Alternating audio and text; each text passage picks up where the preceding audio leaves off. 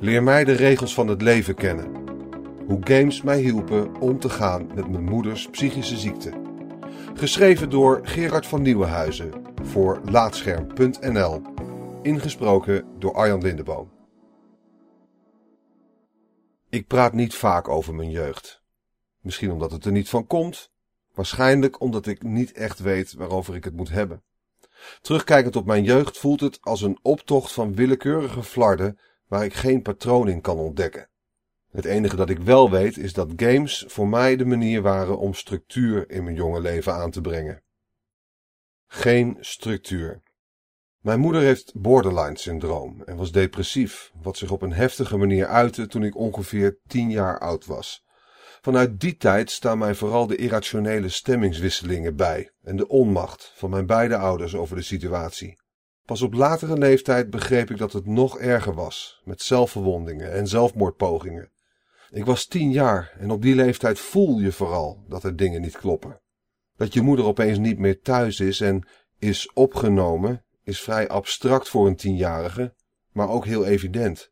Mama is niet meer thuis. Dat mijn vader op zijn tenen liep doordat hij voor een zieke vrouw, drie kinderen en het huishouden moest zorgen, bevoelde ik ook wel. Dat mijn oma zich hulpeloos voelde om haar dochter en mij wilde complimenteren met hoe ik me staande hield met de woorden: Het komt wel goed met de oudste. Het komt altijd goed met de oudste. Begrijp ik nu pas. Dat ze dat enorm ongelukkig heeft verwoord, blijkt wel uit het feit dat ik haar nog altijd kan quoten. In de tijd en minstens tien jaar lang heb ik het opgevat als een vorm van desinteresse en een bevestiging dat ik als oudste kind minder belangrijk was dan anderen om me heen. Het mag geen verrassing heten dat ik en mijn jongere zusjes ontsnappingsmechanismen zochten. Mijn oudste zusje rebelleerde, mijn jongste dook de studieboeken in. Ikzelf zocht naar structuur in games, want de regels van het dagelijkse leven sloegen voor mij nergens op. De ene dag was mijn moeder gelukkig, de andere dag was ze weg. Een week later was het weer goed en een maand later ook nog, maar vervolgens was er weer een incident. Een opname. Opa en oma over de vloer met troostende woorden. Er valt geen regel of regelmaat in te ontdekken. Dus zocht ik ze in games. Speel volgens de regels. Zonder het me destijds te beseffen heb ik het meeste plezier aan games beleefd waarin je als speler de totale controle hebt en met duidelijke spelsystemen te maken hebt. Of om het concreter te verwoorden, God games als Populous of Dungeon Keeper, Tycoon games als Transport Tycoon en Rollercoaster Tycoon of een simulatiespel als Championship Manager.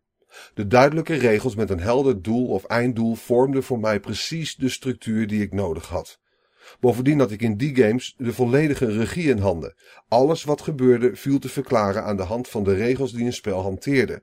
Precies iets wat ik in het dagelijks leven nooit ervoer. Bij mij en mijn oudste zusje was vooral The Sims populair. Want daarin was het gezinsleventje lekker stabiel.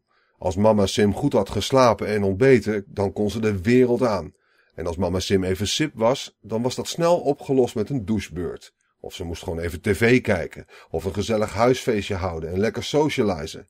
En als papa en mama Sim ruzie hadden of verdrietig waren, dan kon je met een enkele menuklik zeggen dat ze gewoon gezellig moesten praten. Werkte het in het echt maar zo. Logica. Door games heb ik leren begrijpen wat logica inhoudt en dat is voor mij de grote kracht die games hebben. Nog altijd haal ik het meeste plezier uit games waarin de logica enorm diep gaat, maar de regels individueel duidelijk aan het werk te zien zijn. Of, om het wederom concreet te verwoorden, games van Paradox zoals Crusader Kings 2, Stellaris of Europa Universalis 4. Aan de andere kant kan ik helemaal niets met games die zich niet aan hun eigen regels houden. Er zijn games waarin de computergestuurde tegenstander zichzelf een oneerlijk voordeel geeft om het je moeilijker te maken, en dat vind ik al behoorlijk irritant, maar ik overwin dat probleem altijd. Dat komt wel goed. Dat komt altijd goed. Er zijn ook games die opeens zonder waarschuwing nieuwe regels introduceren. Vooral verhalende games maken zich hier schuldig aan. Het doet me gelijk terugdenken aan hoe mijn jeugd was. Zonder duidelijke voorboden worden de voorwaarden veranderd en je dient je maar te gedragen naar de nieuwe regels zonder dat iemand je heeft gevraagd of je snapt waarom dit is en of je ermee om kan gaan. Het is voor mij niets minder dan hoogverraad als dit gebeurt in een game. Want in games ben ik de belangrijkste persoon en heb ik de controle. De controle kun je niet zomaar van me afnemen. Dat mag niet. Ik weet nog goed dat in de JRPG Baten Kaitos voor de Gamecube zonder waarschuwing een van je partymembers opeens voetsie is, terwijl dat juist mijn favoriete personage was.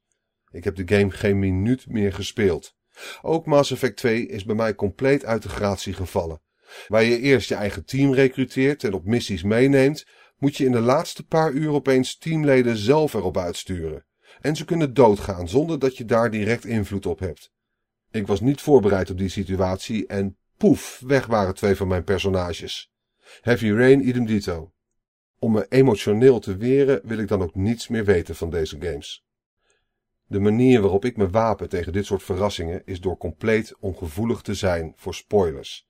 Geef me de onverwachte wendingen maar, zodat ik me mentaal kan voorbereiden op wat komen gaat. Daarnaast vermijd ik ook puur verhaalgedreven games, juist omdat die leven bij de gratie van cliffhangers en plot twists. Het zijn voor mij verschrikkelijke games.